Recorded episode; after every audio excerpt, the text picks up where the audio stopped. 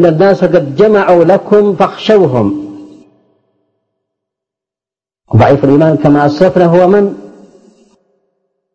يرتبك. عندما ترتبك. وأنت مؤمن. وأنت مؤمن. يعني أنت مصدق بالقرآن. ما الذي يدعوك إلى أن ترتبك؟ أو أن تقلق؟ أو أن تخشى.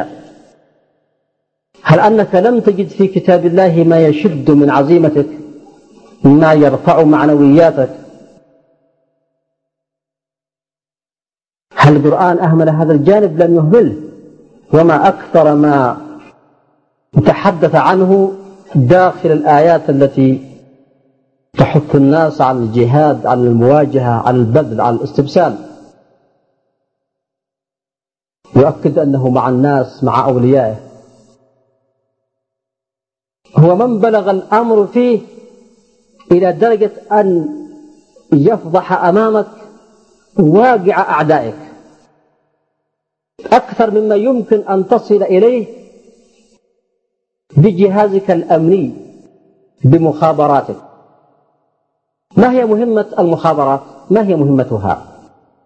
أليس من مهامها أن تتعرف على العدو وتتعرف نقاط الضعف فيه وتتعرف على الفرص المواتية لضربه لتعرف أنه بإمكانها بإمكان هذه الجهة أن تضرب تلك الجهة.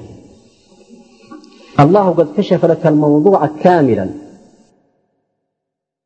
بطريقة مؤكدة. قد تكون تقارير المخابرات غير حقيقية. قد يكون فيها نوع من المبالغة. قد يكون فيها أخطاء. وهي تعمل على أن تكشف لك ضعف جانب عدوك لتضربه. أما الله فإنه هو الذي أكد. بالشكل الذي يجعل عدوك مفضوحا أمامك في واقعه. مهما كان لديه من قوة مهما كان لديه من إمكانيات مهما كان لديه من وسائل يلهب بها. إذا ما كنت أنت من أعد نفسه الإعداد الجيد في إيمانك في ثقتك بالله وفي إعداد ما يمكنك أن تعده أيضا. حينها الله قال لك عن عدوك من الكافرين عن عدونا من اليهود والنصارى. لن يضروكم إلا أذى وإن يقاتلوكم يولوكم الأدبار ثم لا ينصرون. أي جهاز مخابرات يستطيع أن يؤكد لك بأنك الموت لأمريكا الموت لإسرائيل اللعنة على اليهود النصر للإسلام. أي جهاز مخابرات يستطيع أن يؤكد لك بأنك إذا دخلت في معركة مع هذا العدو فإنه سيوليك دبرة. أنه سيفر من أمامك. هل هناك أحد في الدنيا يمتلك مخابرات تؤكد له هذا؟ لا أمريكا نفسها ولا روسيا ولا غيرها. كلها تقارير احتمالات. كلها احتمالات. يحتمل أننا إذا ما اتخذنا ضدهم كذا ربما تكون النتيجة كذا وهكذا احتمالات. أما الله فهو من أكد. لن بعبارة لن. لن يضروكم إلا أذى وإن يقاتلوكم يولوكم الأدبار ثم لا ينصرون. ويقول كذلك عن الكافرين ولو قاتلكم الذين كفروا لولوكم, لولوكم الأدبار. إن الله يقول للناس اهتموا جدا بإصلاح أنفسكم بإعداد أنفسكم وبتهيئة ما يمكنكم إعداده. ولتكن ثقتكم بالله كبيرة وهو من سيكون معكم وهو من سيتولى أيضا أن يضع أن يزرع الرعب, الرعب في قلوب أعدائكم. وهو من يعمل الكثير إلى درجة أن يكشف لكم واقع عدوكم. ألم يوفر الله على أوليائه الكثير الكثير من العناء؟ ألم يصنع الكثير الكثير مما يطمئنهم؟ ألم يعمل الكثير الكثير مما يؤيدهم ويشد من أزرهم بلى. لكن نحن متى ما انفردنا بأنفسنا وابتعدنا عن الله ستجد كل شيء مخيف وتجد كل شيء مقلق وتجد الآفاق مظلمة والأجواء قاتمة وتجد قلبك يمتلئ رعبا متى ما انفردت بنفسك. لكن عد إلى الله وعد إلى كتابه ستجد ما يجعل كل هذه الأشياء لا وجود لها في نفسك لا وجود لها في نفسك.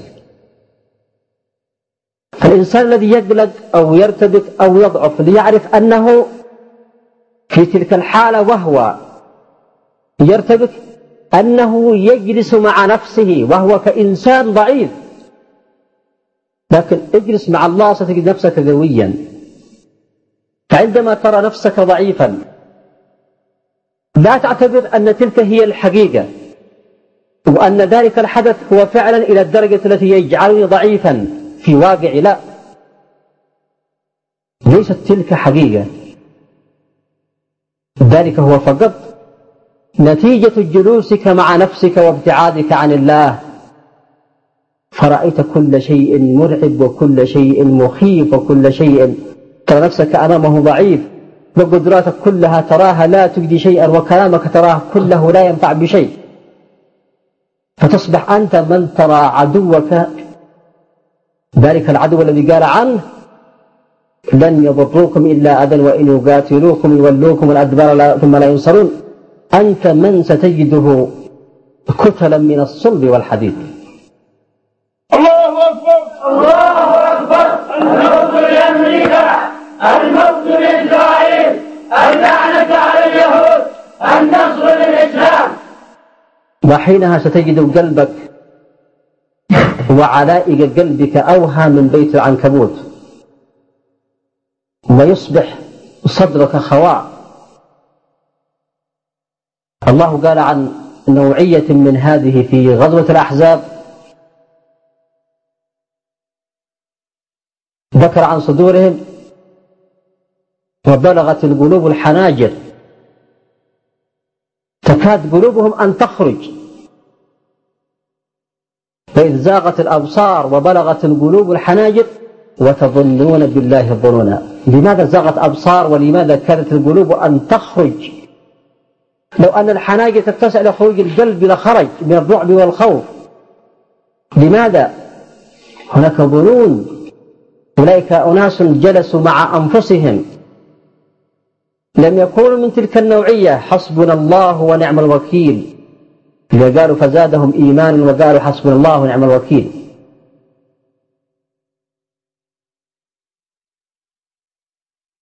ظنوا بالله ظن السيئة. يوما بعد يوم ابتعدوا عنه فامتلأت صدورهم رعبا وزاغت أبصارهم ثم أيضا ظنوا بالله ظنا سيئا. هكذا يجد الإنسان على نفسه إذا ابتعد عن الله.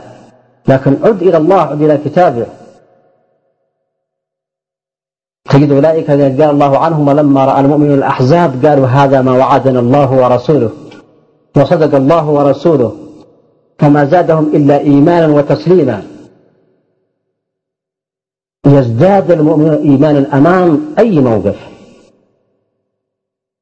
سواء موقف تشاهده لعدوك تحرك عدوك أو تسمع عنه أو يقوله مرجفون لك. إن الله أراد لأوليائه أن يكونوا بالشكل الذي يعي الآخرين تماما. لا مرجفون يؤثرون ولا منافقون يؤثرون ولا عدو يستطيع أن يرهبني ولا شيء في هذه الدنيا يمكن أن يخيفني. هكذا يد الله لأوليائه. وهكذا قامت تربية القرآن أن تصنع الناس أن تصنع المؤمنين على هذا النحو. تربية عظيمة جدا. وهي تربطك بمن يستطيع أن يجعل نفسك على هذا النحو وأن يجعل الواقع أيضا أمامك على هذا النحو. يبدو ضعيفا أمامك وفعلا يكون ضعيفا. فقاتلوا أولياء الشيطان إن كيد الشيطان كان ضعيفا. ألم يقول كل شيء عن أعدائنا؟ أعداؤنا هم أولياء الشيطان على اختلاف أنواعهم وأصنافهم. أليسوا أولياء الشيطان؟ بصورة عامة فقاتلوا أولياء الشيطان إن كيد الشيطان كان ضعيفا. ويأتي إلى تصنيفهم يهود ونصارى وكافرين فيقول عنهم ما أسلفنا. من قوله تعالى ولو قاتلكم الذين كفروا لولوكم الأدبار وإن يقاتلوكم يولوكم الأدبار ثم لا ينصرون. هكذا يقول عن اليهود والنصارى. عاد في عدو آخر. عاد هناك عدو آخر غير هؤلاء. هل هناك عدو للحق؟ هل هناك عدو للإسلام؟ إلا وهو داخل ضمن أولياء الشيطان. إذن فهم أولياء الشيطان وكيد الشيطان كان ضعيفا. لأنهم يستمدون قوتهم من الشيطان. وأنت إذا استمديت قوتك من الله فلا يمكن إطلاقا أن يساوي مكر الشيطان وكيده ذرة واحدة من قوة الله وتأييده لك. هكذا يريد الله لأوليائه. ونحن إذا لم نصل إلى هذه الحالة من التربية فنحن من سنخاف أمام كل شيء نسمعه. ونحن من سيزعجنا كلمة ينقلها أحد من الناس سواء كانت صحيحة أو غير صحيحة. ونحن حينئذ من سينسف كل وعي لدينا ولو على مدى عام بأكمله أو سنين بأكملها. الإنسان إذا لم يربي نفسه على ضوء ما يسمع مما هو من هدي الله سبحانه وتعالى. وإذا لم يستفد أيضا من المواقف مما يعزز رسوخ تلك التربية في نفسه فهو من سيأتي الحدث الواحد فينسف كل ما قد جمعه في داخله. بل هو من؟ سينقلب على كل ما كان قد قد تجمع في نفسه. أولئك الذين ارتعدت فرائصهم في يوم الأحزاب. ألم يقل الله عنهم وتظنون بالله الظنونا؟ ماذا يعني؟ أليس هذا انقلاب على كل ما سمعوه من وعود من جانب الله؟ أليس هذا انقلاب على كل ما سمعوه من كتاب الله ومن فم رسوله صلوات الله عليه وعلى آله؟ من توعية وبصيرة وشد عزيمة وتربية إيمانية قوية. ألم ينقلبوا عليها في لحظة؟ وماذا يحل محلها؟ الظنون السيئة بالله. هكذا تأتي الآثار السيئة لضعف الإنسان في مواقفه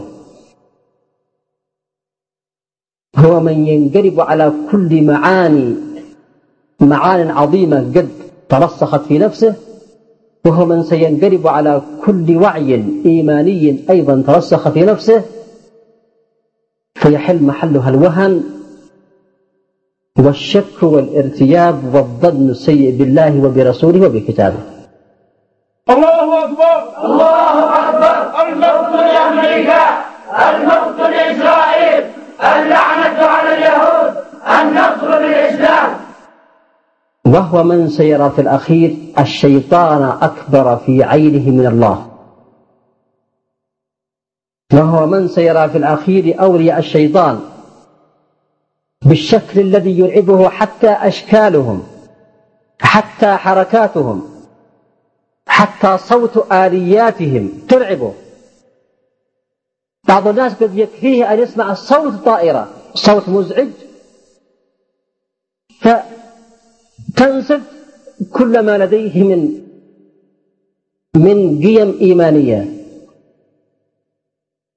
هكذا يصبح كل شيء حتى الشكليات حتى نبرات وأصوات تصبح ترعبك حتى شكلهم حتى حركاتهم حتى حركات آلياتهم. وهو الأمر الذي كان الله سبحانه وتعالى وهو ما قاله في كتابه الكريم هو يريده منك أنت. أن تصبح أنت بالشكل الذي يرعب أعداءك كل شيء من جانبك.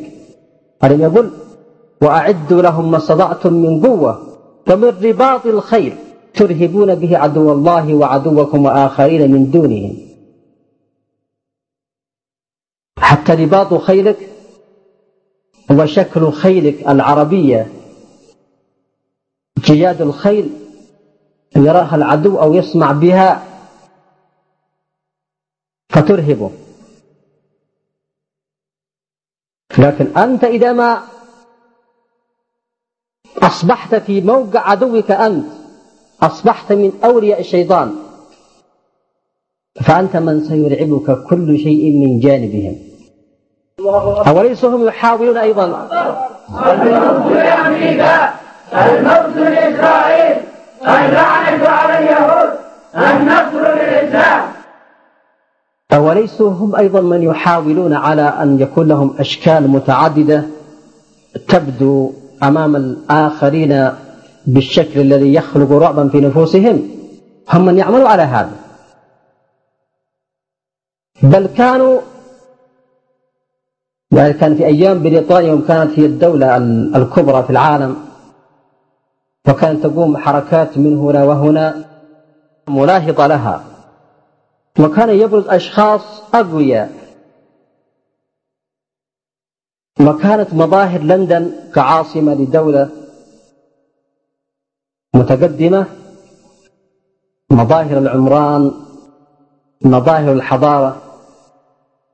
بالشكل الجذاب أو الشكل الذي يصرف ذهنية الإنسان عن أشياء كثيرة أخرى. فيرى في لندن وجه دولة عظمى هو يرى في نفسه أنه لا يستطيع أن يعمل أمامها شيئا.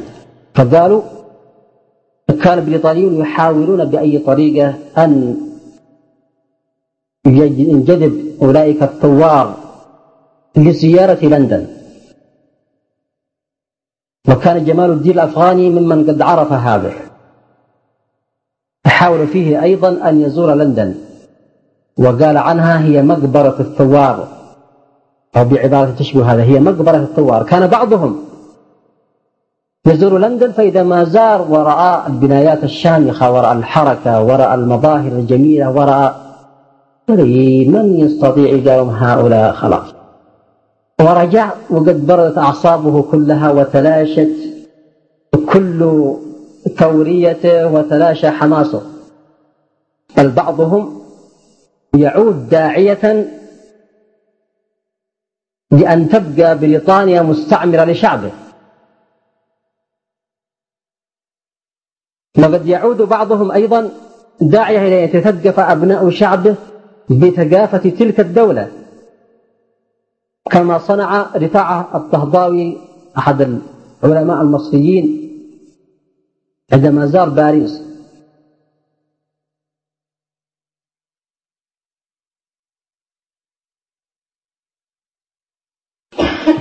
هكذا يصبح الحال. أمام من لا من لا يفهمون كتاب الله بالشكل الذي يجعل كل شيء أمامهم ضعيفا أمام قوة الله وجبروته وعزته وقهره. وإذا لم نكن على هذا النحو سنرى الآخرين وكما أسلفت كلهم أكبر من أولياء الله وواليهم أكبر من الله وما وكل ما لديهم أكبر من إيماننا. فتكون الأشياء كلها مما يعزز اليأس في نفسك. ومتى ما تعزز اليأس في نفوس الناس تلاشت كل القيم أمامهم. وأصبحوا هم من يسخرون ممن يحاول أن يحركهم. أصبحوا من يرون الأشياء كلها مستحيلة. ولهذا لما كان الإنسان كإنسان ضعيف كما قال الله وخلق الإنسان ضعيفا.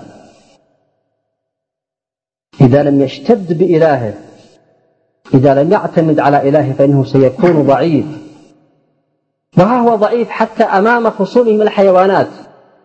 أوليس الثعبان يقتله؟ والنملة تؤلمه.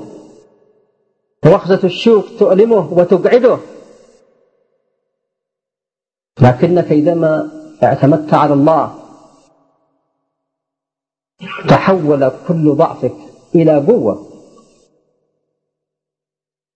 ولأن الإنسان هكذا جاء العمل على أن يصنع الإنسان على هذا النحو في القرآن الكريم مكررا ومؤكدا وكثيرا جدا ومرفقا حتى بالقسم الإلهي يقسم الله. من أجل أن نطمئن من أجل أن أن يدفعنا من ضعفنا أن يشدنا إلى حيث قوته وعزته ومنعته. ولينصرن الله من ينصره. هذا كلام مؤكد. مؤكد باللام الموطئة للقسم كما يقولون. العبارة تساوي والله لينصرن الله من ينصر إن الله لقوي عزيز. الموت لأمريكا الموت لإسرائيل اللعنة على اليهود النصر للإسلام. وعندما يقول الله لك ويقول لأوليائه أنه سينصرهم.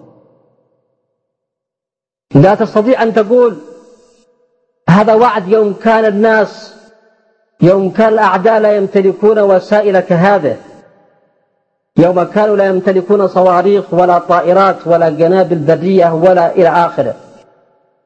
أما الآن فهم قد أصبحوا كذا وكذا. عد إلى الله من هو الذي وعدك. إنه من يعلم. من يعلم ما سيصل إليه أعداؤك. هو من يعلم. بكل ما سيحدث في هذه الدنيا هو عالم الغيب والشهادة. أتظن أنه أقسم ذلك اليوم ولم يعلم أنه سيصبح أعداء يمتلكون قوة كهذه؟ إنه من أقسم لأوليائه في كل زمان أمام أعدائه في كل زمان وعلى رغم ما يمتلكون أنهم إذا ما انطلق أولياؤه لنصره فإنه سينصرهم. كيفما كان عدوهم. الموت لأمريكا الموت لإسرائيل اللعنة على اليهود. النصر للإسلام. لكن الناس هم من يجب عليهم أن يتسببوا للنصر. ومن يعمل بكل وسيلة دون أن تستحكم قبضة عدوهم عليهم. فقد ظهر في هذا الزمان أن من الأشياء التي تؤدي إلى استحكام قبضة الأعداء على الشعوب المسلمة هو أن حكوماتهم تخدع. من قبل الآخرين فيخدعوننا هم. ونحن نتربى على أن نقبل ما جاء من حكوماتنا. وقد يقول البعض الدولة هي المعنية بهذا القضية وهي المسؤولة عن هذا الأمر وهي التي تهتم بمصلحة الشعب. لكنهم أشخاص كمثلنا يمكن أن يخدع يمكن أن يجهل أشياء كثيرة يمكن أن يجهل مصلحة الشعب الحقيقية. يمكن أنه لا يعود إلى القرآن ليهتدي به وليعرف من خلاله ما هو الموقف الصحيح الذي هو مصلحة لشعبه. فقد يخدعون ونحن نخدع ثم سنكون الضحية نحن وهم. لاحظ قد يقول للرئيس مثلا نريد كذا ومن أجل كذا ومن أجل أن نقف مع الحكومة في مساعدتها ضد الإرهابية لأنه حتى الحكومة هي تعاني من الإرهابيين كما يقول الرئيس وحتى نحن نحن عانينا من الإرهاب كثيرا. وهذه عبارة كان يقولها.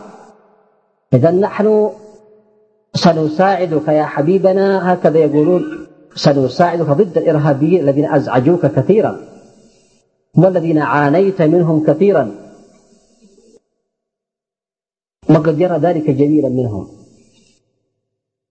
ثم حينئذ يصنعون هم أحداثا إرهابية في اليمن. وهذا متوقع؟ يصنعون هم أحداث إرهابية في اليمن. قريبة من مواقع مرتبطة بمصالحهم أو منشآت تابعة لهم أو يعملون أعمال ترهب الدولة نفسها كما يقول أرأيتم أنكم بحاجة إلينا؟ هاتوا كتائب أخرى. فتسمع وصل مئتي جندي وصل أربعمائة جندي ثم ستمائة جندي. وهكذا. ويظل الرئيس متشكر لهم ولدعمهم. ونحن نشكرهم أيضا وأنهم يساعدون على مكافحة الإرهابيين. الرئيس نفسه الدولة نفسها تستطيع أن لا تتكلف شيئا أمام أولئك الإرهابيين. تترك الناس وهم يتعاملون معهم. فلا يحتاجون إلى أمريكا ولا يحتاجون حتى إلى الجيش ولا يحتاجون حتى إلى الدولة بكلها. كنا نقول أمام الوهابيين من زمان نريد من الدولة أن تتخلى عنا وعنهم على الرغم من ضعفنا. كان زمان قبل سنوات لما حصل خصومة في مسجد بين وهابيين وزيود كان يظهر من أقسام الشرطة ومن القادة ومن الجنود ومن الدولة تعاطف مع الوهابيين ضدنا. فيزجون بعالم علمائنا أو بمجامع من شبابنا في السجون. وترى الوهابي إذا ما سجن أيضا يخرج في اليوم الثاني. ترى الوهابي يستطيع أن يتصل مباشرة بعلي محسن ويستطيع هو أن يتدخل في قضية وحصل مثل هذا في رازع. حصل خصومة في شعارة. كان الوهابيون يستطيعون أن يتصلوا مباشرة بعلي محسن. والزيود لا يستطيع يتجاوب معهم ولا المحافظ ولا مدير الناحية. كنا نقول أوليس هم الآن من يقول عنهم أنهم إرهابيون؟ كنا نقول يكفينا أن تتخلوا منا ومنهم. دعونا نحن وهم نتصارع إما أن يقهرونا أو نقهرهم. نحن في مواجهة دينية معهم. ونحن وهم من يعتدون علينا. هم من يعتدون علينا. فدعونا نحن نقف في وجوههم. لكننا كنا دائما كلما تحركنا ضدهم قالوا ها معكم إمام. في المحابشة كان القاضي صلاح ومجموعة من الشباب في مواجهة مع وهابيين قبل سنوات قبل وحده. ثم يتهم هذا الشخص بأنه يريد الإمامة وأنه يريد أن يعمل إمامة. كلمة التي يواجه الناس بها في كل موقف. هؤلاء الذين أنتم تقولون بأنهم إرهابيون ولم تتركونا نواجههم. وكنتم أنتم من تقفون معهم وكنتم أنتم من تشجعونهم. ها أنتم أيضا تقبلون أن يدخل الأمريكيون اليمن بحجة مطاردتهم؟ نقول من جديد دعوا الشعب هو يتعامل مع الإرهابيين الحقيقيين. هو الذي يستطيع أن يوقفهم عند حدهم. وفعلا لو كانوا يتركوننا من زمان لما استقبل الوهابيون. ثم لما تحولوا كما يقال عنهم إلى إرهابيين. تصبح أعمالهم من وجهة نظر الدولة مبررة لدخول الأمريكيين إلى بلادنا. أما كان هناك ما يغنينا عن هذا كله. لكننا دائما نخدع. نحن حكومات وشعوب. مسؤولون ومواطنون نخدع من قبل أعدائنا. لنفترض أن يكون دخول الأمريكيين تحت مبرر مساعدة الدولة في مكافحة الإرهاب.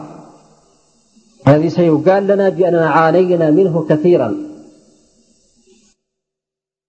فيتجمع الأجانب في بلدنا وبلدنا موقعه مهم. وبلدنا لا تزال ثرواته مخزونة في باطن الأرض. هو لا يزال شعبا بكرا. وهذا هو ما اتهمت به أمريكا أيضا في محاولة دخولها إلى أفغانستان. بأعداد كبيرة. أنه بلد فيه كثير من الثروات التي لا تزال لم تستغل بعد وحينئذ سينهبون ثرواتنا. وحينئذ سيهينون وحينئذ سيستدلون وحينها ستصبح دولتنا أيضا تحت رحمتهم. ويصبح علي عبد الله كعرفات أيضا. أو أن هذا أشياء افتراضية فقط ليس هناك شواهد عليها من الواقع. أليس السعوديون الآن يعجزون عن إخراج أمريكا من بلادهم؟